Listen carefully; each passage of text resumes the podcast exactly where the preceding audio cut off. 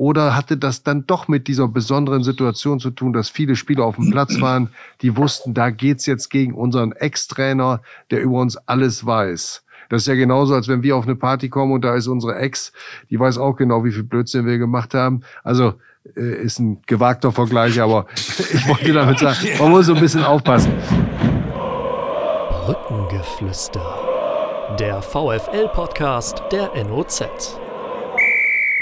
Herzlich willkommen zum 79. Brückengeflüster, dem NOZ-Podcast zum Thema VfL Osnabrück. Es ist Dienstag, der 19. Januar 2021, der Tag nach einer Niederlage, die so eindeutig war, wie man es vom VfL Osnabrück lange nicht erlebt hat. 0 zu 5 beim Hamburger SV.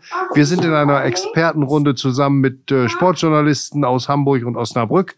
Ich begrüße bei mir im Studio heute als unseren Gast meine Kollegin Susanne Vetter, die sich gestern auf den Weg nach Hamburg gemacht hat und heute Morgen schon wieder im Studio sitzt.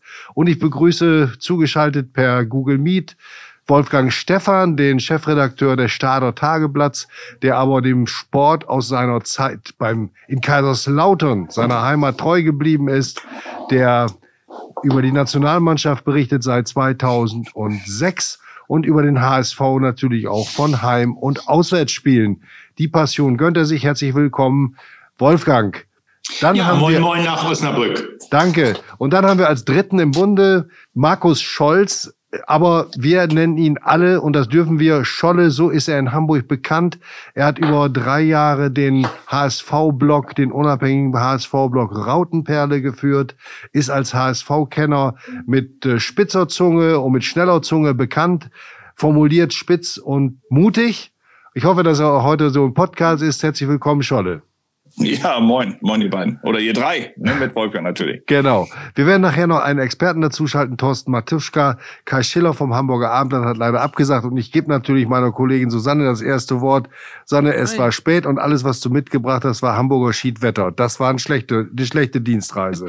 Ja, das war eine schlechte Dienstreise. Normal werde ich ja immer auf Dienstreisen geschickt mit den Worten, bring drei Punkte mit. Das äh, war diesmal leider nicht möglich und im Gegenteil, es war sogar sehr, sehr, sehr, sehr, sehr weit entfernt davon. Wolfgang, du hast eine kleine Presseschau für uns vorbereitet. Lies doch mal die markantesten Schlagzeilen von heute vor. Kriegt Osnabrück richtig langen Hafer in Hamburg? Ach, da würde ich so gar nicht sagen. Die Hamburger, die denken ja in erster Linie immer an sich und insofern spielt der HSV die größte Rolle. Ich fange mal mit der wichtigsten Schlagzeile an. Das ist der neue Blog von Scholle, Moin Volkspark und da steht oben drüber 5 zu 0 gegen Osnabrück.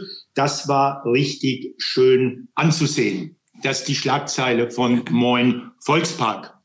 Das Hamburger Abendblatt schreibt, HSV feiert Zweitliga-Rekordsieg. Dann haben wir als nächstes das äh, Stader. Äh, ich schreibe da drin, HSV deklassiert Osnabrück, spielerisch starker Auftritt beim 5 Sieg im Volkspark. Hamburger sind zurück an der Tabellenspitze. Die Bildzeitung schreibt heute, bisschen schwer zu verstehen, der Torkan. Das soll das Ganze vermutlich als Ach, Orkan, Orkan. also vom mhm. Orkan. Und äh, dann schreiben sie Torkan. Der mhm. Torkan HSV zerstört mit Rekordsieg, Klammer, ohne Terrottetreffer, Tunes Ex-Club. Und äh, dann haben wir noch die äh, Hamburger Morgenpost 5 zu 0 gegen Osnabrück. HSV zerlegt Tunes alte Liebe. Jatta war heute der Terrotte. Hm. Die Schlagzeile der Morgenpost. Danke für die Presseschau und äh, von dir, Scholle, vielleicht eine kleine Glatteisfrage. Wann hatten der HSV zuletzt 5 zu 0 gewonnen? Oh, warte mal, da muss ich mal kurz überlegen. Das müsste so 2013 gegen Nürnberg gewesen sein, auswärts. Ah, ja. Prima. Zack, genau so was. Ja. Vorbereitet, das, das, haben wir da gestern auf der Pressetribüne. Wussten wir es alle nicht, aber ich tue jetzt einfach mal so, als hätte ich es gewusst. Natürlich, das glaube ich dir auch. Ja, was sagst du zum Spiel? War es so eindeutig, wie wir es hier wahrgenommen haben? Ja, ich, ich saß ja so, so zehn Meter von Susanne entfernt und, und ich habe immer, immer, immer ein bisschen mitgelitten, weil wenn man von Osnabrück hierher fährt und weiß, wie es in dem letzten Jahr oder in der letzten Saison abgelaufen ist, dann hat man natürlich ganz andere äh, Hoffnungen vor so einem Spiel und ich hatte auch andere Befürchtungen, ehrlich gesagt. Aber ich muss ehrlich sagen, und das habe ich auch in einem in so einem äh, Podcast gestern, der, der während des Spiels lief, gesagt, ähm, ich hatte schon nach fünf bis zehn Minuten hatte ich das Gefühl, dass das wirklich deutlich wird an, an dem Tag, weil der HSV einfach extrem präsent war. Man war aggressiv in den Zweikämpfen, man hat Osnabrück wirklich immer hinten reingedrängt und was man sonst nicht hatte, was man gestern hatte, man hat es tatsächlich geschafft, die schnellen Gegenangriffe gut und, und im Kollektiv zu unterbinden. So, das waren so die, die Dinge, also sonst war der HSV immer anfällig für Gegenangriffe und hat sich dadurch aus der Bahn werfen lassen. Das hat man gestern aber gut im Griff gehabt. Deswegen war ich gestern relativ früh sehr guter Dinge, dass das ein gutes und erfolgreiches Spiel für den HSV wird. Sonne, den Eindruck hattest du mit anderen Vorzeichen auch. Ja, genau, bei mir war es relativ umgekehrt. Also ähm, das hat man schon schnell gemerkt, dass der VfL da ja, einen relativ gebrauchten Tag hat. Normalerweise war es jetzt in den letzten Spielen oft so, wenn sie gegen spielstarke Gegner gespielt haben, dann haben sie überzeugt durch eine Kompaktheit in der Defensive im Mittelfeld. Sie konnten Nadelstiche setzen, so wie in Kiel. Und ja, es war so ein bisschen die Hoffnung vorher, dass das da vielleicht auch gelingt, aber mh, mm, das war schon relativ frühzeitig äh, ersichtlich, dass das an dem Tag leider nichts wird. Ich habe Marco Grote da auch in der Pressekonferenz danach gefragt und äh, ja, der hat das ähnlich gesehen gesehen. Wolfgang, deine Eindrücke waren sicherlich nicht weit davon entfernt. Was glaubst du, äh, welchen Anteil hatte jetzt die besondere Konstellation Ex-Trainer gegen Ex-Club für die, den Verlauf dieses Spiels? Hast du da ein Gespür? Ja gut, man blickt ja nicht jetzt, äh, wir blicken ja nicht so in die Kabine rein, aber äh, Tune hat ja schon bei der Pressekonferenz am äh, Sonntag relativ deutlich gesagt, dass es ein besonderes Spiel für ihn ist. Ähm, ihr habt ja, vielleicht da können wir nachher nochmal drüber reden, wie ihr Tune in Osnabrück erlebt habt. Äh, bei uns ist er immer sehr fokussiert und das war schon am Sonntag, fand ich, so der, der erste emotionale Einblick, den er, den er gegeben gegeben hat. Also es war ganz klar ein besonderes Spiel, hat er ja auch dann nochmal in der Pressekonferenz am Ende gesagt. Und ähm, ich hatte auch so den Eindruck, dass die Mannschaft das, was Tune vermutete, äh, dass sie sehr sensibel mit dieser Situation umgegangen sind, in dem Sinne, dass sie von Anfang an wussten, was für den Trainer auf dem Spiel steht. Und deswegen, ähm, ich würde echt sagen, gegenüber den letzten Spielen alle ein bisschen präsenter waren. Also alle von Anfang an. Ähm, das gilt wirklich von der Konsequenz in der Abwehr, ähm, äh, was, was Leisner und Ambrosius da rausgeholt haben, die haben ja wirklich nichts zugelassen. Also ich sehe jetzt mal von diesem Handspiel ab, kommen wir vielleicht nachher nochmal dazu, war ja wirklich in der ersten Halbzeit für Osnabrück keine Chance da. Und das Mittelfeld Bern stark, Moritz Heyer vielleicht auch besonders motiviert äh, im Spiel gegen seine Ex-Kollegen. Ähm, Kind Zombie hat für mich das beste Spiel äh, äh, im HSV-Trikot gemacht gestern. Duziak, äh, der, der wirklich spielerisch für mich beste Spieler beim HSV. Also das hat alles von Anfang an funktioniert. Ich habe mich, ich sagen, ein bisschen gewundert über die taktische Einstellung von Osnabrück, denn ähm, er ist ja von Anfang an äh, sehr defensiv. Äh, die Osnabrücker sind ja sehr defensiv aufgetreten und ähm, wenn ich da an Nürnberg denke, die haben äh, ja genau mit der umgekehrten Taktik den HSV sehr geärgert, indem sie ganz früh gepresst haben, also ganz früh draufgegangen sind. Ähm, habe ich mich ein bisschen gewundert, dass das Grote da so defensiv angefangen hat würde gerne noch was zu Daniel vielleicht äh, sagen. Du musst mich nicht um Erlaubnis fragen, sondern red, mach's einfach wie immer und quatsch dazwischen. Genau, ich, ich bin einfach rein. einfach abquetschen. Und das gilt für euch beide auch. Also bitte, wir sind auf dem Fußballplatz und nicht äh, Bitte. Ja, mir ist es auch äh, nochmal aufgefallen, äh, als ich die beiden Pressekonferenzen gesehen habe von Daniel, dass er, dass er wirklich sehr, sehr, also das nochmal betont hat, wie besonders das für ihn war, wie wichtig das für ihn war. Und wir kennen ihn ja auch schon länger und das ist ja jemand, der dann auch manchmal mit solchen Sachen auch äh, spielt und motiviert, der auch über viel ja über Belohnung kommt. Ich kann mir gut vorstellen, dass er da vielleicht ja auch das genutzt hat, um die Mannschaft nochmal einzustellen. Und ähm, was ich ganz interessant fand, war auch, dass ich letzte Woche ähm, hat unser Kolumnist Alexander Dercho ja geschrieben, der ja Daniel auch noch als Trainer kennt, ähm, dass Daniel vermutlich nicht nur einfach einen Sieg haben möchte gegen VfL, sondern auch zeigen will, dass er diese Mannschaft dominieren kann. Und Ja. ähm, das ist tatsächlich dann auch gestern passiert. Fragt ihn Ich bei glaube, ich glaube, dass das, der Trainer hat es gestern, Entschuldigung, dass ich dazwischen. Nee, gerne. Aber das hat, der, das hat der Trainer auf der Pressekonferenz ja auch nochmal gesagt. Daniel hat gestern nochmal davon gesprochen, dass er sich bei seiner Mannschaft nach dem Mhm. Spiel im Kreis nochmal explizit bedankt hat, dass sie diese Emotionalität mit angenommen hat und ins Spiel umgesetzt hat in, in Form von Aggression oder Aggressivität im, im Zweikampf und dergleichen. Also man hat schon gemerkt, wie wichtig ihm das Ganze ist, auch wenn er vorher natürlich immer wieder betont hat, es sei kein Daniel Thune gegen Osnabrück, sondern HSV gegen Osnabrück. Aber er war erleichtert, als das Spiel dann vorbei war und, und wie es gelaufen ist. Und man hat ihm die Freude wirklich angesehen, auch wenn er es immer ganz, eigentlich hält er ja ganz gut hinter den Berg damit. Das schafft er ja eigentlich immer wieder. Aber gestern war es dann doch deutlich zu spüren. Ne? Hm. Du hast ja auch, warst ja bei der Pressekonferenz auch dabei, Susanne. Du hast es ja wahrscheinlich Ja. Dann auch miterlebt, wie er da gesprochen hat. Also, dass er sich so explizit für eine Leistung bei der Mannschaft bedankt, das gab es bisher noch nicht. Mhm. Fragt ihn vielleicht mal bei Gelegenheit, ob es vor dem Spiel eine besondere Motivationshilfe gegeben hat. Wir, er hat uns ja nach der Aufstiegssaison äh, sehr nah herangelassen an seine Methoden, auch in der unmittelbaren Spielvorbereitung. Da gab es ähm, motivierende Filme, die sein Team zusammengeschnitten hat, mit allen äh, Zugehörigkeiten wie Musik und Sound. Ähm, er hat diverse ähm, Tricks angewandt oder Hilfen angewandt, um eine Mannschaft äh, nicht nur taktisch gut vorbereitet in ein Spiel zu schicken, sondern auch emotional aufzuladen. Das hat er aber sehr wohl dosiert, denn das nutzt sich, wie ihr als alter Hasen wisst, auch schnell ab. Und dazu hat er besondere Spiele, besonderen Spielen nochmal ein besonderes Flair gegeben. Könnte mir gut vorstellen, dass es etwas gestern in der Richtung auch gegeben hat. Susanne oder Harald, mich würde, mich würde mal interessieren, ihr habt ja beide die Pressekonferenzen jetzt vor dem Spiel und nach dem Spiel gesehen mit Daniel. Ist euch da aufgefallen, äh, tritt er in Hamburg äh, wesentlich anders auf, als ihr ihn in Osnabrück äh, erlebt habt? Also sagen wir mal so, wir müssen ja erstmal da die, die Voraussetzungen unterscheiden. Äh, In Osnabrück gibt es natürlich auch Pressekonferenzen, aber die sind ja nicht so durchorganisiert und formalisiert, wie ihr das in Hamburg erlebt. Ähm, Mit, mit, äh, sagen wir mal, 15 oder 20 Journalisten und Fernsehleuten. Das ist ja alles hier wesentlich kleiner und familiärer vielleicht auch im Umgang. Und wir hatten äh, viel öfter als in Pressekonferenzen die Möglichkeit, mit dem Trainer zu sprechen. Das gilt aber nicht nur für Daniel, das gilt genauso für, für Marco Grote oder andere. Äh, das ist dann natürlich ein ganz anderer Umgang. Ich glaube, dass man in einer Pressekonferenz als Trainer oder auch als Journalist äh, einen anderen Ton anschlägt, ein bisschen formeller ist, noch mehr auf das gesprochene Wort achtet. Insofern kann man den Vergleich gar nicht ziehen. Ich kann nur sagen, dass dass wenn man äh, ihn vertrauensvoll und respektvoll behandelt, dass man immer äh, ebenso behandelt wird und auch vernünftige Antworten kriegt. Er ist hier wie da, immer auf unterschiedliche Weise, aber hier wie dort, also im Gespräch unter vier Augen als auch in einer Pressekonferenz, um substanzielle Antworten bemüht. Er will nicht rumlabern.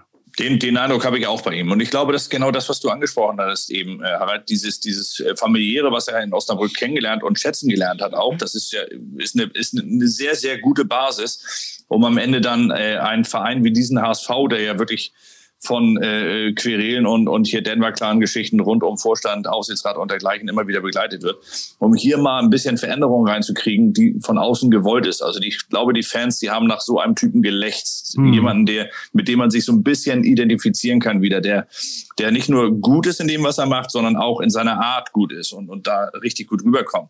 Das war mit Hacking letztes Jahr so diese Autoritätsnummer, oh, da kommt jetzt der starke Mann. Und jetzt ist es bei Danny Tune die Geschichte mit, oh Mann, das ist einer, der möchte sich mit uns entwickeln. Also da haben wir, haben wir glaube ich, einen, einen sehr, sehr guten Fang gemacht mit Danny Tune. Das Ja. freut mich. Äh, Und das gilt im Übrigen auch für seinen Co-Trainer, der vielleicht bei euch immer noch so ein bisschen untergeht, der Merlin Polzin.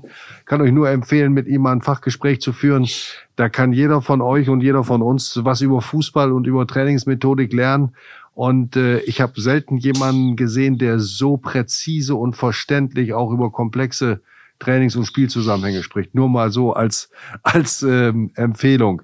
Ich würde ganz gern nochmal äh, mit euch über den VfL sprechen. Für uns war es, äh, oder für mich am Fernsehschirm mit der Einschränkung muss man immer, die muss man immer voranstellen, äh, war es die schwächste Saisonleistung im Sinn der Mentalität. Die Mannschaft war gehemmt. Sie hat sich nicht zugetraut, nach vorne zu spielen. Wolfgang, ich glaube nicht, dass sie defensiv eingestellt war. Sie ist auch nicht nur vom HSV in die Defensive gezwungen worden. Sie hat sich einfach nicht getraut. Sie hat den Äh, sie war wie gelähmt, hat man früher gesagt, als wenn man ihr eine Spritze gegeben hätte. Und äh, das hat mich ein bisschen hm, erschrocken. Und da habe ich mich gefragt, ist das ein Trend, der auch durch die bis auf Kiel schlechten Ergebnissen der letzten Spiele gründet?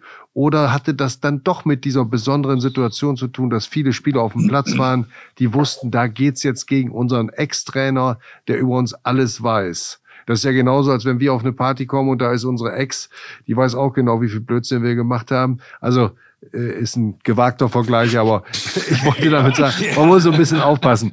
Ähm, Susanne, wie hast du es äh, empfunden? War, war das der Schlüssel, dass die Mannschaft sehr gehemmt war?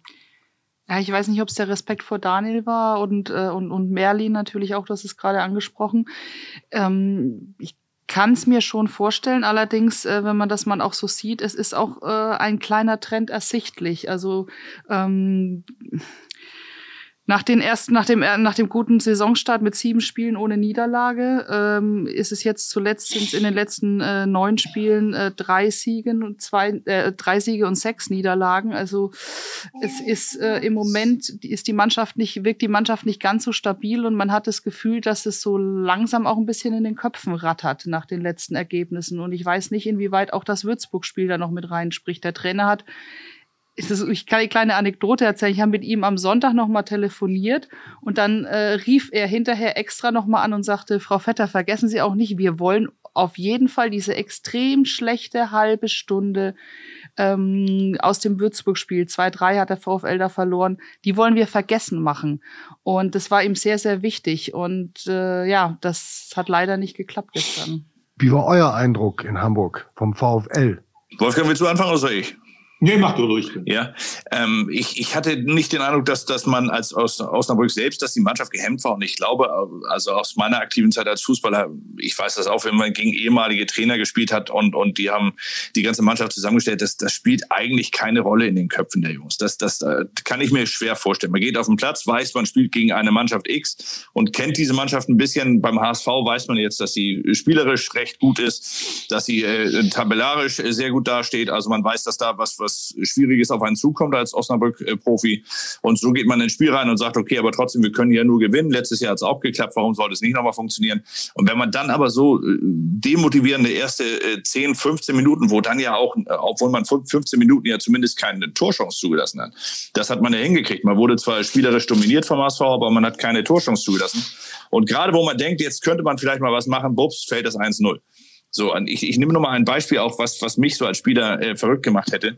Wenn ich gesehen hätte, wie ähm, der HSV auf der, auf der HSV-rechten Seite, linke Seite von, von Osnabrück gegen Blacher und Wolze mit Wagnummern und Jatta äh, äh, eingeprescht ist, da hatte man mit Jatta und Wagnummern hat man zwei der mit Abstand schnellsten Spieler der Liga. Da weiß ich als, als Spieler schon mal, ich darf die keine Sekunde aus den Augen lassen, weil sonst wird's bombig gefährlich nach hinten. Und das haben die dann ja auch gezeigt. Das hat ja auch funktioniert. Dass dann am Ende über links die beiden Tore fielen, fand ich fast schon ganz, ganz lustig dann wieder, aber es war zumindest sehr früh für jeden Osnabrück-Spieler zu sehen, dass es hier verdammt schwer wird, irgendwas zu machen. Und wenn man dann noch ein Handtor aberkannt bekommt, dann ist es vielleicht nochmal so ein kleiner Nackenschlag. Ja, das 3-0 nach der Halbzeit war dann für mich der endgültige. Ja. Wie soll man, ich will es nicht überdramatisieren, nicht Sargnagel, sagt man immer so, ist aber Quatsch, aber das war dann so der Deckel auf den ja. Kopf sozusagen. Ja, ja da war es klar. Ja. Wolfgang, bevor du was zum VfL sagst, will ich, damit wir ihn nicht verpassen, wenn er im Flieger nach Berlin sitzt, unseren Sky-Kollegen Thorsten Matuschka dazuschalten. Ich will mal gucken, ob er alles so geregelt bekommen hat. Jo, guten Morgen. Hallo Tusche, hier ist Harald Pistorius in Osnabrück. Hi Harald. Brückengeflüster. Grüß Vielen dich. Dank, dass du Zeit für uns hast. Ich sag dir kurz, wer mit in der Runde ist. Da ist einmal Wolfgang Stephan, der Chefredakteur des Stader Tageblatts, der seit vielen Jahren über den HSV schreibt. Dann Markus Scholle-Scholz, bekannt von Podcast, äh, vom, vom ähm, Blog Rautenperle in Hamburg, anerkannter HSV-Experte. Sein Blog heißt inzwischen Moin Volkspark. Und meine Kollegin Susanne Vetter, auch eine der profiliertesten Sportjournalistinnen Deutschlands, die gestern in Hamburg war. Ich habe es nur am Fernsehen gesehen, genau wie du ja auch. Sag uns mal bitte dein erstes äh, Fazit zu diesem Spiel. Du hast ja gestern auch schon geäußert, aber wenn du jetzt eine Nacht drüber geschlafen hast, war der VfL so schlecht oder der HSV so gut? Ich glaube, äh, dass der HSV wirklich sehr gut war. Und VfL, also erstmal guten Tag erstmal oder guten Morgen in die Runde, ja. Das habe ich ganz vergessen. äh, ich hoffe, es geht, weil ich eine Maske auf habe, weil ich am Flughafen bin. Kein ähm, Problem. Dass man mich einigermaßen versteht. Ähm, ich glaube schon, dass es äh, der HSV wirklich sehr gut war. Äh, Osnabrück äh, war, glaube ich, schon in den ersten zehn Minuten, Viertelstunde schon überfordert gewesen. Äh, ja, die Fünferkette, das 5-3-2-System, mit dem sie angefangen haben, hat, glaube ich, ja, gar nicht funktioniert, hat gar nicht gegriffen. Ähm, und dadurch wurde, ja, oder hat der Trainer auch schnell umgestellt von Osnabrück. Aber der HSV war einfach zu drückend äh, in ihren Aktionen. Wenn der VfL Osnabrück mal den Ball gewonnen hat, waren die Bälle einfach zu schnell weg, haben durch gar keine Ruhe in ihr Spiel gekriegt und der HSV hat den ja fast gefühlt jeden Ball äh, sofort zurückerobert, konnte dadurch sehr, sehr viel Druck ausüben. Ja, und dann ist relativ schnell das 1-0 gefallen. Ja, und dann nach dem 1-0 hatte ich das Gefühl, nach der Umstellung, dass die, der VfL Osnabrück ein bisschen besser äh, im Spiel war, ohne richtig zwingend zu werden. Aber ja, dann hat HSV natürlich kurz vor der Halbzeit äh, sehr, sehr schönes Tor erzählt, gut rausgespielt. Äh, auf der rechten Seite vom Osnabrück und linke Seite vom HSV. Und äh, den schweißt Gerber natürlich sehr, sehr gut ein. Dann kommt, finde ich, VfL Osnabrück sehr, sehr gut aus der Halbzeit raus, zweiten Halbzeit. Ja, also das war schon okay, aber kriegen dann mit der ersten Ecke natürlich direkt das, das 3-0 und damit war es dann, glaube ich, auch komplett erledigt, das Spiel. Und dann haben sie natürlich auch wieder in, innerhalb von 15 Minuten drei Tore bekommen. Ja, das Eigentor von Maurice Trapp, den ich ja noch aus Unionszeiten sehr gut kenne, passt natürlich in so einen Abend. Aber was ich gestern schon gesagt habe, jetzt hast du halt einmal in die Fresse gekriegt, 5-0, besser als äh, ja, drei oder viermal 1 oder 2 zu verlieren und ein gutes Spiel gemacht zu haben und die Schulterkörper kommen, ey, ihr habt gut gespielt, aber hm, ist trotzdem nicht äh, zählbar rausgekommen. Nichtsdestotrotz, glaube ich, ist der VfL Osnabrück äh, ja, sehr, sehr gut dabei mit 22 Punkten. Haben acht Punkte äh, auf Braunschweig aktuell. Das ist, glaube ich, äh, ordentlicher Puffer. Und der HSV, muss ich sagen, äh, hat mich gestern schon beeindruckt in der Art und Weise, äh, wie sie auch die Fünferkette bespielt haben immer wieder über die Außen und dort versucht, äh, Überzahl zu schaffen, gute tiefe Läufe bekommen und äh, ja, haben, glaube ich, auch in der Höhe dann letztendlich auch verdient gewonnen. Prima. Wir haben eben so ein bisschen darüber spekuliert, welche Rolle diese Konstellation Ex-Trainer trifft auf sein Team, das er sehr gut kennt. Alle wissen, was er drauf hat, gerade im, äh, in der Einstellung auf den Gegner und in der Motivation auf ein besonderes Spiel. Welche Rolle hat das äh, äh deiner Meinung nach gespielt, auch wenn du dich vielleicht mal an deine aktiven Zeiten erinnerst? Da hast du ja solche Konstellationen auch erlebt.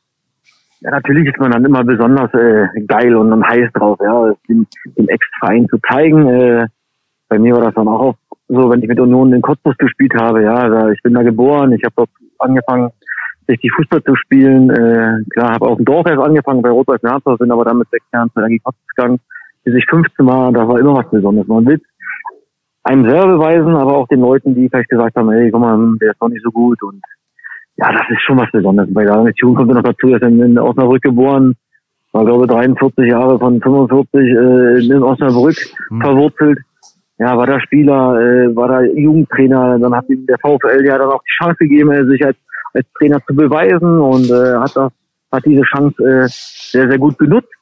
Ja, und das war natürlich schon was Besonderes, ganz klar. Das hat er auch äh, nicht verneint, das hat er auch zugegeben, ja. Hm. Ich glaube, dass, dass es für ihn wahrscheinlich äh, ja nicht so einfach war, ohne es zu wissen, dass man sich wahrscheinlich zu sehr verzettelt, weil man halt viele Spieler sehr, sehr gut kennt ja. vom VfL, dass man halt da nicht äh, ja, zu viele Details den HSV-Spielern an, an die Hand gibt, weil man halt viele Spieler sehr, sehr gut kennt, die man sonst dem Gegner jetzt nicht immer so, so gut, äh, ja, also sich auskennt, ja. Und, aber die Art und Weise, wie sie die Spiele angegangen sind, war, ja, für mich schon, äh, überraschend und, äh, ja, also wenn der HSV so auftreten kann in jedem Spiel, das wirst du nicht immer schaffen. Aber äh, das war gestern schon trotz alledem äh, ein sehr, sehr, sehr gutes Spiel und ein Ausrufezeichen, finde ich. Ja. Also 5-0 gegen VfL Osnabrück zu gewinnen, äh, das schafft nicht jeder und äh, ja, Gott sei Dank. War, äh, ja, natürlich. Aber wie gesagt, der VfL steht gut da. Ja, und jetzt tut das ein, zwei Tage weh, das ja. 5-0. Und äh, ich glaube, Osnabrück kann froh sein, die Spieler zumindest auch der Trainer, glaube ich, dass es weiter gleich weitergeht. Thorsten Scholli, ich habe mal eine Frage, weil wir hatten das eben gerade von Harald. Der hat gefragt, wie es denn ist, wenn man äh, als, als Spieler vom VfL Osnabrück dem ehemaligen Trainer gegenübersteht. Ähm, ich, ich habe gesagt, aus, ich, ich habe zwar nie ganz so hoch gespielt wie ihr, aber trotzdem Fußball gespielt. Für mich hat es eigentlich keine Rolle gespielt, ob auf der anderen Seite mein Ex-Trainer stand oder nicht. Es sei denn, der hat mich im, im Jahr davor nicht berücksichtigt. Aber ja, genau. glaube ich, hat das, hat das eher weniger eine Rolle gespielt. Und ich habe das nicht als, als ursächlich für die Niederlage gestern gesehen, dass man da vielleicht zu viel Respekt für Tune hatte. Oder wie hast du das erlebt, wenn du gegen ehemalige Trainer gespielt hast? Da bin ich komplett bei dir. Ich glaube nicht, dass es äh, da eine große Rolle gespielt hat, weil als, als Spieler äh, gehst du, gehst du in das Spiel rein, willst einfach das Beste für den Verein geben, egal wer da drüben steht. Klar ist es für einen Spieler, der vielleicht unter Daniel in, in, den letzten Jahren nicht die Rolle gespielt hat, natürlich auch nochmal eine extra Motivation, das ihm zu zeigen, ey, ich bin, äh, ja, ich bin doch ganz gut und ich kann zweite Liga spielen und äh, da schon. Aber im Endeffekt habe ich ja gestern auch schon gesagt in der Sendung, was, was gibt's denn Geiles gegen HSV zu spielen? Also als VfL Osnabrück-Spieler beim HSV zu spielen, klar, leider keine Zuschauer. Ja, aber in diesem Stadion gegen diesen Gegner willst du dich doch einfach beweisen. Montagabend, viele gucken zu. Das sind ja solche Highlight-Spiele, für die, für die du Fußballer geworden bist, ja. Aber gestern hat halt leider äh, nichts funktioniert, das muss man ganz ehrlich sagen. Ja, also da kannst du gar keinen richtig rausheben aus der aus, aus, aus der Osnabrück-Mannschaft und solche, solche Abende gibt's halt leider. Klar, dass es natürlich 5 ausgeht, ist natürlich ein Riesenbrett. Wie gesagt, äh, die Fünferkette hat leider gar nicht funktioniert. Ähm, aber das sind halt so Dinge, klar, du machst ja als Trainer Gedanken, wie, wie kann ich den HSV antreten, was, was denke ich ist ganz, ganz gut, ja, für das Spiel. So, dann wurde es halt äh, suboptimal umgesetzt. Aber Mann, ey, wir reden hier HSV gegen VW Osnabrück, das darf man halt auch nicht vergessen. Ein Beispiel dazu, wir haben das ja am letzten Wochenende auch umgekehrt erlebt in Nürnberg. Äh, da hat ja Dieter Hecking äh, im Vorfeld gesagt, äh, er geht davon aus, dass seine ehemaligen Spieler, Spieler ihm beweisen wollen, wie gut sie geworden sind. Und äh, auch das habe ich nicht gesehen. Also da hat er ja, äh, ich würde mal so sagen, Scholle, Kind Zombie, Sonny Kittel äh, äh, im Blick gehabt. Äh, äh, und das war jetzt nicht so, äh, dass ich sagen würde, die haben da ein Bombenspiel gemacht, im Gegensatz zu gestern gestern Abend. Also insofern, das würde deine These belegen. Ja, eher, eher gegenteilig sogar. Die waren in dem Spiel eher schwach und haben dafür gestern umso besser performt. Ne? Ja, also genau. zumindest Kind, ja, ja. kind Zombie, da bin ich komplett bei dir. Es ist der, der am wenigsten genannt wurde, ehrlich gesagt, weil er kein Tor gemacht hat. Aber den fand ich gestern mit am stärksten auf dem Platz. Also ja. zumindest hat er den, den größten Fortschritt gemacht in, in, in den letzten Wochen beim HSV. Und ja gut. Über Jatta freuen wir uns allerdings also, doppelt und dreifach. Bitte, du. ich glaube, also, aber Kind Zombie bin ich ja auch komplett bei dir, aber hat er hat gerade Anfang der Saison gar nicht äh, oder nicht viel gespielt, gar keine richtige Rolle gespielt, hat jetzt da zurückgebissen und reingekämpft in die Truppe. Ja, hat Onana aktuell auch ein bisschen äh, verdrängt. Haya, muss ich sagen, hat ein riesen, riesen Spiel gemacht. Ja, das muss ich sagen. Also auch die Werte, was er hatte, 77 Prozent Zweikampf, äh, 95 oder 96 Prozent Passquote.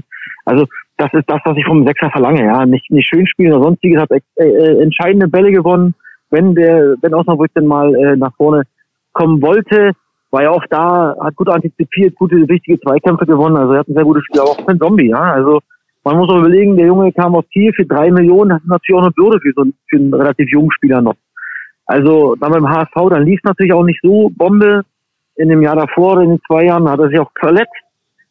Ja, aber hat sich da echt zurückgekämpft und man sieht ja auch die Breite des Kaders vom HSV. Das ist natürlich, äh, glaube ich, schon der Punkt, der wahrscheinlich dann entscheiden wird, dass man wirklich hochgeht, ja, weil wenn ich sehe, wie ich dann, wen er dann mal eingewechselt hat, also, hm. boah, da, ich glaube, die, die Bank vom, vom HSV, da würde jeder Einzelne, der gestern nicht angefangen hat, glaube ich, bei fast jedem Zweitligisten Stammspieler sein.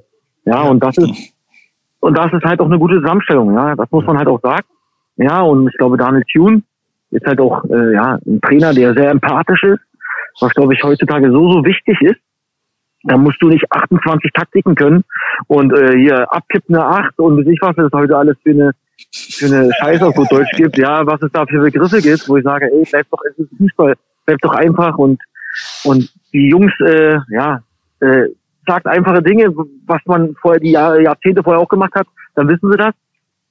Und nicht zu kompliziert machen und ähm, ja, dann, dann ist er halt sehr empathisch und nimmt die Jungs mit, ja, auch die, die hinten äh, dran sind aktuell sportlich. Mhm die darfst du halt nicht verlieren, weil die entscheiden Woche für Woche in ihrem Training, äh, ob sie halt auf den anderen, die gerade aktuell vorne sind, Druck ausüben. Mhm. Ja, wenn einmal einer mal schwächelt, dass er, dass der Trainer weiß, ey komm, oh, der hat jetzt mal zwei oder ein Spiel, zwei Spiele, drei Spiele nicht so gut performt, aber oh, sein Konkurrent, der hat richtig Flamme gegeben, der hat zwar abgekotzt, dass er nicht gespielt hat, hat aber im Spiel, wenn er reinkam, eine Reaktion gezeigt und in der Trainingswoche. Und dann kann ich auch mal wechseln. Mhm. Und genau das ist es ja, ja. Wenn du das hinbekommst innerhalb der Mannschaft, dass sie die hinten dran sind, trotzdem immer Flamme geben, immer Druck machen auf die, auf die äh, aktuell äh, Starting 11, dann, dann hast du auch schon äh, ja einen riesen Vorteil und dann bist du auf einem richtig guten Weg als Mannschaft.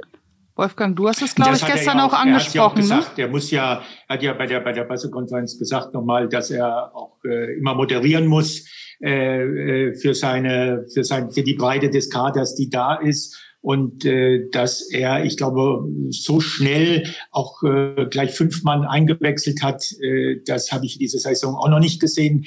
Also in, insofern, glaube ich, macht er das auch ganz gut und und äh, ich finde es auch schön, wie er damit umgeht. Wir haben Sonny Kittel ja gestern Abend gesehen, der war ja unzufrieden, als er vom Platz ging und, und ja, aber ist ein gutes Anzeichen.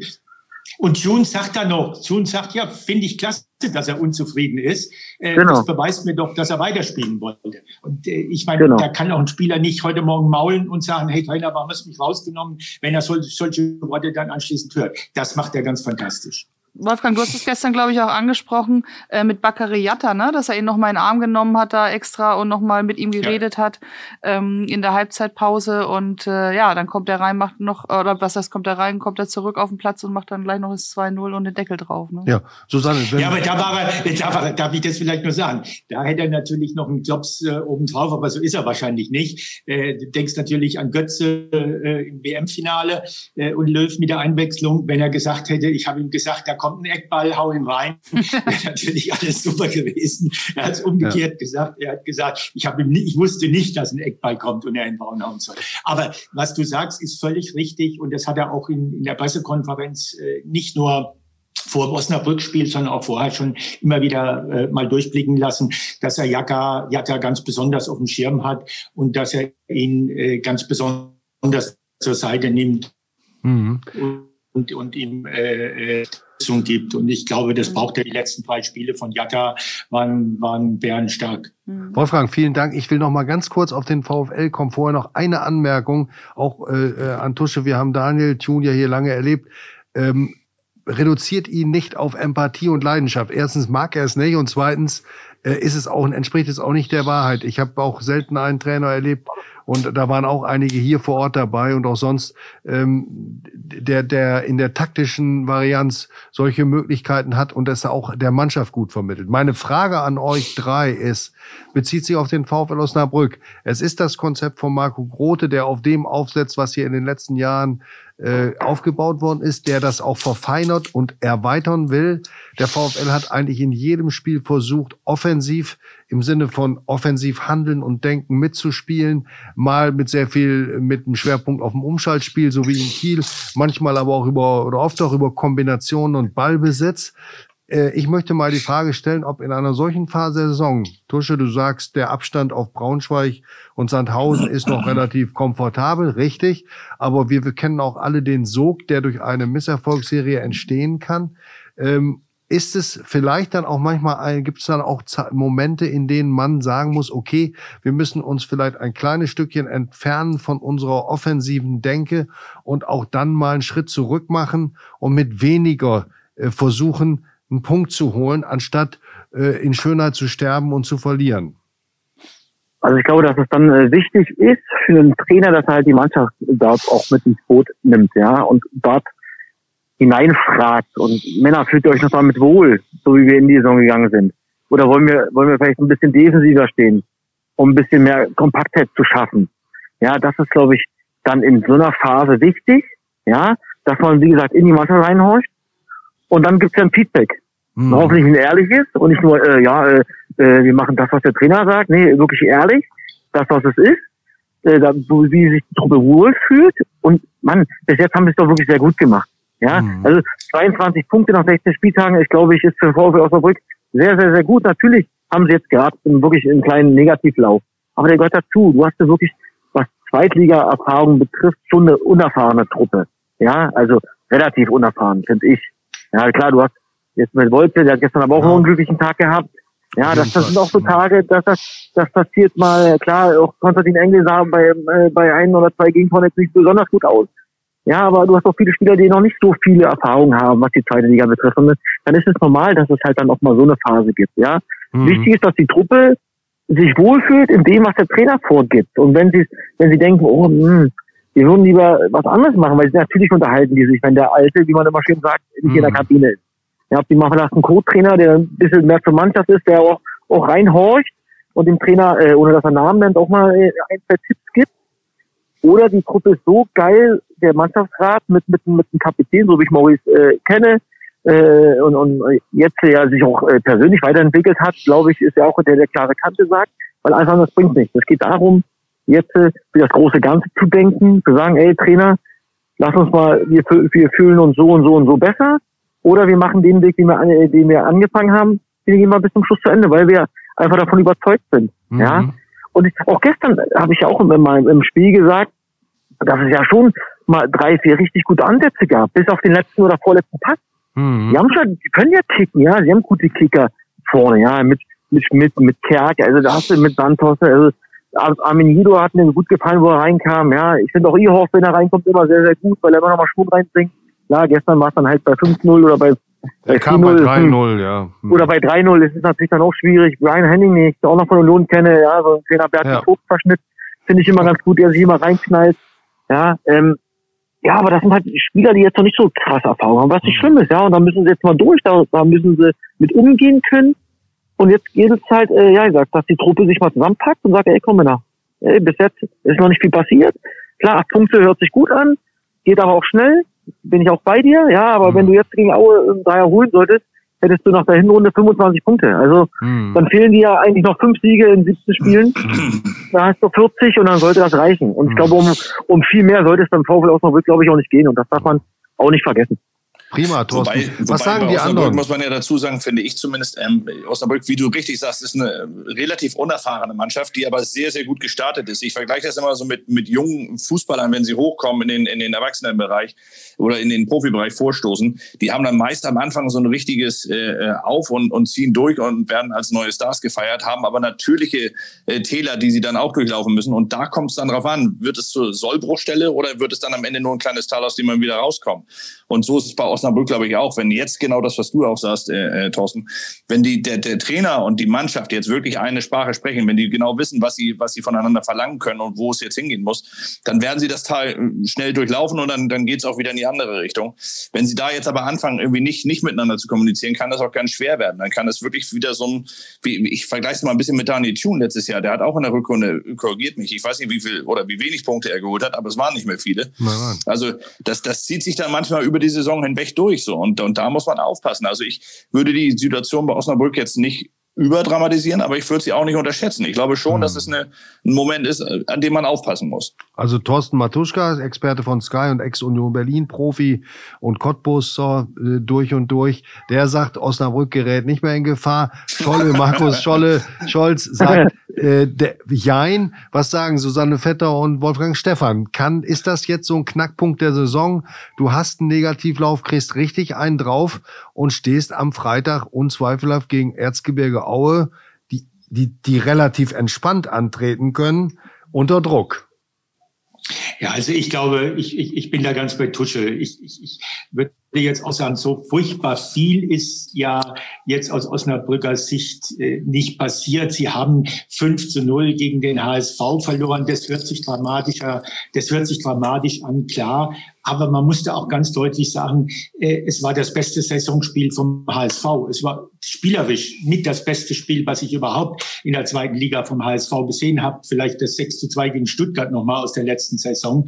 Äh, also die sind gegen eine richtig gute Mannschaft gestern eingegangen und haben die, darf man ja auch nicht vergessen, haben die Tore für aus Osnabrücker Sicht immer zum falschen Zeitpunkt bekommen. Und, und äh, vielleicht kriegen sie ja, vielleicht machen sie das ein eins zu eins, wenn das Handspiel nicht gepfiffen wird, ähm, dann läuft das Spiel vielleicht auch anders. Also Insofern glaube ich, äh, es gibt da nichts zu dramatisieren. Äh, vielleicht ist die Würzburger Niederlage da äh, schon noch ernster zu nehmen. Also äh, ich glaube, wenn, wenn, Sie, wenn Sie wissen, und, und das wird Ihnen der Trainer ja auch sagen, dass, äh, was June auch in Hamburg gesagt hat, dass zweite Liga eben auch mit viel Arbeit verbunden ist und nicht nur spielerisch äh, äh, du, du glänzen kannst. Wenn Sie das annehmen, dann glaube ich auch, dass Sie, dass Sie da jetzt nicht in eine, in eine Spirale reinrutschen. Susanne, müssen wir uns Sorgen machen? Ja, ich bin so, ich bin so irgendwie in der Mitte gerade. Mhm. Denn ähm, ja, Marco Grote hat es gestern auch nochmal betont. Äh, vor zwei Wochen haben wir 2-1 gegen Kiel, in Kiel gewonnen. Ähm, da war, war auf einmal alles supi, sagte er. Ähm, und äh, ja, jetzt, das, das schmeißen wir jetzt auch nicht weg, solche Sachen. Und mhm. wir schmeißen auch nicht die Punkte weg, die wir am Anfang der Saison geholt haben. Aber ich sehe da in den letzten äh, Spielen schon äh, eine Tendenz. Man spielt nicht mehr zu Null, man steht nicht mehr so stabil. Die Offensive hat äh, hakt gerade. Also ähm, ich denke, dieses Spiel am Freitag wird, äh, wird sehr spannend sein und kann auch so ein kleiner Richtungsweiser sein. Ich will es jetzt nicht überhöhen, aber äh, wenn man es schafft, wie nach der 1 zu 4 Niederlage gegen Nürnberg, da hat man ja auch am Freitag dann bei St. Pauli gespielt und hat einen Sieg eingefahren, wenn man, wenn man es schafft, jetzt da wieder so ein Dreh reinzubekommen. Ähm, ja, das wäre schon sehr, sehr gut. Denn ansonsten fünfte Heimniederlage in Serie, das äh, ist dann auch schwierig. Es geht ja eigentlich auch nur darum, dass man die Situation jetzt nicht unterschätzt. Also ich wollte sie auch wirklich nicht überdramatisieren. Ja. Ich glaube nicht, dass Osnabrück Probleme kriegt in der Saison generell. Ähm, ich glaube nur, dass, dass Marco Rothe, und so wirkte er gestern auch, dass er die ganze Situation schon sehr ernst nimmt, mhm. ohne dass er jetzt Panik da in irgendeiner Form zulassen wird. Aber ähm, trotz allem weiß er ganz genau, jetzt muss was verändert werden. So Und, und da wird er mit Sicherheit auch, das 5-0 ist vielleicht sogar ein ganz guter Startschuss zu sagen, jetzt hat man mal so richtig einen am Deckel bekommen.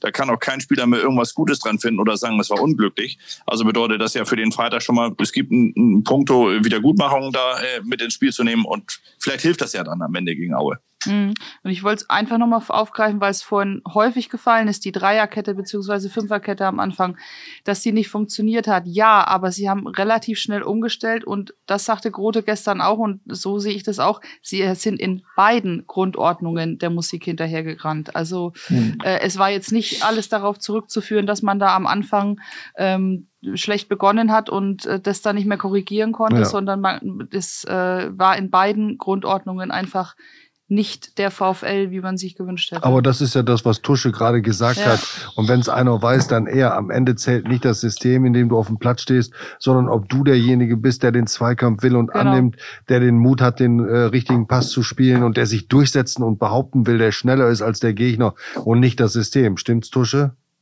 Genau, genau. Und da war es halt wirklich, wie gesagt, äh, gerade zum Anfang, die erste Viertelstunde halt, wenn sie den Mann beigewonnen haben, war er viel zu schnell weg.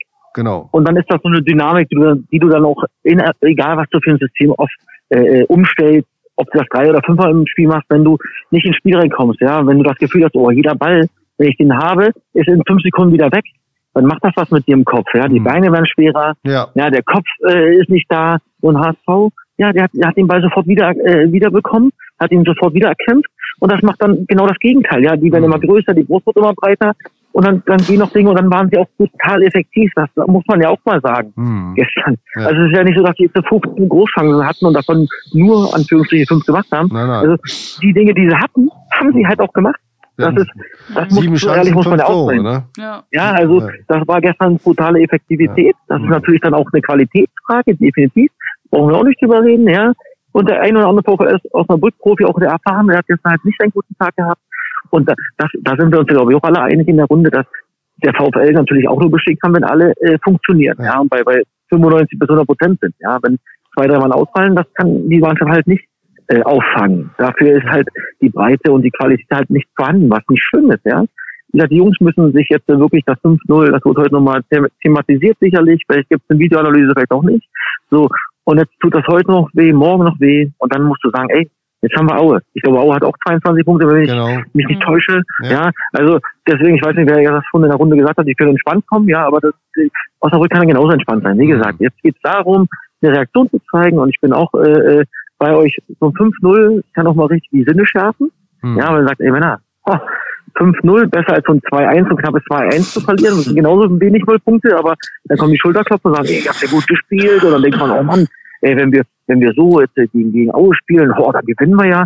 So, jetzt gab's 5-0 in die Schnauze und jetzt, Hm. oh, jetzt kommt Aue, Ja. wenn auf Augenhöhe, jeder 22 Punkte und jetzt müssen wir versuchen, Ja. ja, den Turnaround zu schaffen, wieder in die andere Richtung zu gehen.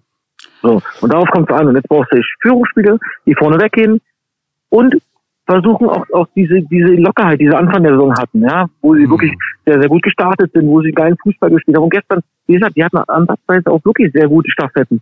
Wenn sie mal drei, vier Mal von Mann zu Mann in Fuß gespielt haben, können die kicken. Und da müssen sie wieder versuchen hinzukommen. Dass das nicht immer einfach ist, ist auch klar. Aber ich glaube, dass der VfL äh, ja dann auch wirklich eine vernünftige Truppe hat und dass viele Mannschaften äh, mit ihnen aktuell tauschen würden, was die Ja. Punktzahl betrifft. Klar. Tusche, Nochmal ganz kurz vom großen Ganzen auf ein Detail. Wolfgang Stephan vom Standard Tageblatt hat es auch angesprochen. Eine dieser Staffetten hat ja zu einem Tor geführt. Für mich war es eigentlich eine relativ klare Entscheidung. Der Ball ist an die, an den Arm gegangen. Und wenn es dann daraus ein Tor wird, dann muss er abpfeifen. Oder ist das nicht so? Habe ich da was falsch abgespeichert? Also ich habe es im Stadion nicht gesehen, aber ich habe anschließend gehört, äh, äh, es, war, es war in Ordnung. Ihr habt das bei Sky wohl auch so gesagt. Also äh, im Stadion war es nicht zu sehen. Tusche? Ja, ich habe es ja uns gestern noch äh, bei Sky ein paar Mal angeguckt, aber es gab halt nie so eine richtige Zeitlupe, wo man es richtig sehen konnte. Ich finde das immer, dass, äh, dass äh, Santos ja den Ball nie mit Absicht so irgendwie stoppen wollte und, und, und äh, dadurch dann halt den Ball reingeschossen hat. Ja, aber der Schiri hat relativ schnell äh, entschieden für Hm. sich Hm. und ähm, äh, und hat abgepfiffen. Wenn das natürlich das 1-1 gewesen wäre, klar, dann wäre das Spiel sicherlich äh, in, äh, eine andere Richtung gegeben. Ja, aber er hat sich schnell entschieden. Es war dann auch keine klare Fehlentscheidung. Aber äh, die ganze Handgeschichte, die nervt mich sowieso, macht mich sowieso müde. Auch schon letztes Jahr und dieses Jahr, wenn ich sehe, was es da für, für Entscheidungen gibt. Wenn du aus drei Metern oder zwei Metern den Ball mit 800 km/h äh, Ja, gegen die Hand geschossen kriegst, gibt es Meter. Also Hm. ich bin froh, dass ich äh, nicht mehr Fußball spiele, weil ich äh, das eine oder andere Mal Oh, ja. komplett ausgerastet. Wir werden, wir Und- werden so oft vom Platz geflogen, oder? Tusche? Also das, Ja, das, ist echt, und das gibt's also einfach nicht mehr. ich habe das, ich habe das letzte schon gesagt, äh, auch jetzt ohne Zuschauer, ich wäre glaube ich im Nachhinein öfters mal gesperrt worden, Ja. äh, weil der Trash Talk gehört dazu Ja, und oh, ich war dann halt natürlich auch nicht ohne, ja, mit ein paar Sprüchen, aber immer gegenseitig, aber wichtig ist die 19 Minuten und nach dem Spiel hat man sich trotzdem mal die Hand gegeben, das ist immer wichtig, So. Ja. aber es gehört dazu, ja, und man sollte auch nicht jedes Ding überdramatisieren, wenn mal irgendein Spruch kommt oder sowas. Boah, ja, also Tusche, ich muss dir sagen, ich bin nicht froh, dass du nicht mehr spielst. Ich hätte dich immer gern an der Bremer Brücke gesehen. Da, da, hast, du ja Danke, auch, ge- danke. da hast du ja auch gespielt. Leider immer aus meiner Sicht für einen falschen Club. Ich glaube in Osnabrück für einen VfL an der Bremer Brücke. Das wäre was geworden. Das wäre eine Erfolgsgeschichte geworden. Ähm, ich bedanke ja, mich bei Tommy dir. Zusammen. Aber der, meine Kollegin Susanne hat Ja. noch eine ganz wichtige Frage. Nee, wichtig ist sie nicht. Ich habe nur eine Frage, weil äh, Tusche Ja. ja. auch schon nicht nur einige Montagsspiele mitgemacht hat, sondern auch als Co-Kommentator begleitet. Und äh, der VfL hat jetzt beim zum zweiten Mal montags eine Packung bekommen. Also 1 zu 4 Oh. gegen Nürnberg, 0-5 beim HSV. Äh, bevor ich die Frage stelle, ob, Sky, Kein- ob du bei Sky vielleicht irgendwie noch was drehen kannst, dass der VfL keine Montagsspiele mehr macht, weil du vorhin gesagt hast, da passiert im Kopf was. Ist das vielleicht auch noch mal, kommt das dazu, so ein Montagabend, man ist unter einer besonderen Beobachtung, macht das irgendwas im Kopf von dem Spieler oder ist das jetzt einfach nur Also, Zufall? Das kommt dann natürlich immer auf die, auf die Typen drauf an, ja. Also mich hat das äh, immer angespornt, wenn es solche Highlight-Spiele gab, äh, habe ich äh, oft in meiner Karriere äh, besonders gut äh, funktioniert. Ja, weil, weil ich, das ist doch das Geile, klar, jetzt fehlen die Zuschauer. Man, ich meine, ich weiß nicht, wie das Spiel ausgegangen wäre, äh, wenn da 50.000 gewesen wären. Das macht ja für eine Mannschaft, für Osnabrück, ja, Ja. auch was Geiles. Ja. Mhm. Ja, aber da kommt, das kommt ja immer auf die, auf die Typen drauf an, auf die Charaktere. Es gibt welche, die, die haben dann einen Köttel in der Hose, so, äh, 50.000, ach du Scheiße, ich will keinen Ball haben. Aber es gibt auch welche, die sagen, ey, das ist doch geil. Ja. Ja, Ja. jeder Pfiff ist Applaus für mich, Ja. Find, äh, als, als, als äh, äh, Auswärtsmannschaft. So bin ich immer ins Spiel reingegangen, ja. Und äh, mich hat das halt äh, immer extra motiviert, ja. Aber Ist doch, ist doch ein Boah. prima Schlusswort. Wir wünschen uns alle, dass diese Zeiten wiederkommen. Markus Scholle Scholz vom äh, Blog äh, Moin Volkspark und Wolfgang Stefan, danke erstmal. Aber habt ihr noch ein schönes Schlusswort für uns und für Tusche, meine Kollegin Susanne Vetter? Also wir jetzt aus Hamburg, äh, wir, wir würden uns ja freuen, wenn, wenn Osnabrück drin bleibt. Das macht ja Spaß, gegen euch zu spielen. Und vor allem, ne, Susanne, wir werden uns dann in der nächsten Saison wieder auf der Tribüne treffen. Und dann wird es wahrscheinlich auch anders ausgehen, tippe ich mal. Also wir haben jetzt einen Sieg für euch. Nee, Quatsch, das war ein Unentschieden, ne? Das, Ja. das in, in Hamburg war ein Unentschieden. Also Unentschieden, Niederlage oh nee, die, die Serie setzen wir nicht fort. Wir bleiben dann. wobei, äh, wobei Scholle, ich würde in dem Punkt würde ich dir gerne widersprechen. Also ich äh, freue mich auch immer, Susanne zu treffen. Wir treffen uns ja öfters in unserer Gemeinschaft G14, aber ich möchte sie nächstes Jahr nicht auf der Tribüne. Ich, ich hab, das ich hab, würde ja Wolf, bedeuten, dass wir dann wieder in der zweiten Liga gemeinsam spielen. Wolfgang, ich habe ich hab Hamburg gesagt. Ich habe nicht HSV gesagt. Ich habe Hamburg gesagt. Ja, ne? Da aber- gibt's da gibt's noch einen Verein, der Okay. im Moment ein bisschen Probleme hat. Gut. Also, ganz herzlichen Dank, äh, Markus Scholle-Scholz. Ganz herzlichen Dank, Wolfgang Stephan. Bleibt gesund in diesen schweren Zeiten. Vielen, vielen Dank, äh, äh, Thorsten Matuschka, Tusche. Ich habe ihn gestern angerufen und gefragt, ob er mitmacht, habe ihn gesiezt und sagte, was soll das denn jetzt? Und ist einer der Menschen, die, glaube ich, kein Mensch auf der Welt duzt, äh, sieht. Ich würde mich freuen, wenn du demnächst mal wieder dabei bist. Dann holen wir Tommy. Reichen, holen Tommy Reichenberger dazu. Sehr, sehr gerne, sehr, sehr gerne. Überragend. Sehr Alles gerne. klar. Komm guten Heim nach Berlin. Toi, Also, toi, toi. bleibt gesund. Danke. Alles Gute, Susanne. Hast du noch was? Nee, ausnahmsweise nicht. Gut, dann machen wir Schluss. Das waren 79 Brückengeflüster, der NOZ-Podcast zum VfL mit Markus Scholle-Scholz, Wolfgang Stephan, Susanne Vetter und Tusche Matuschka. Kommt gut heim, bleibt gesund. Tschüss, tschüss.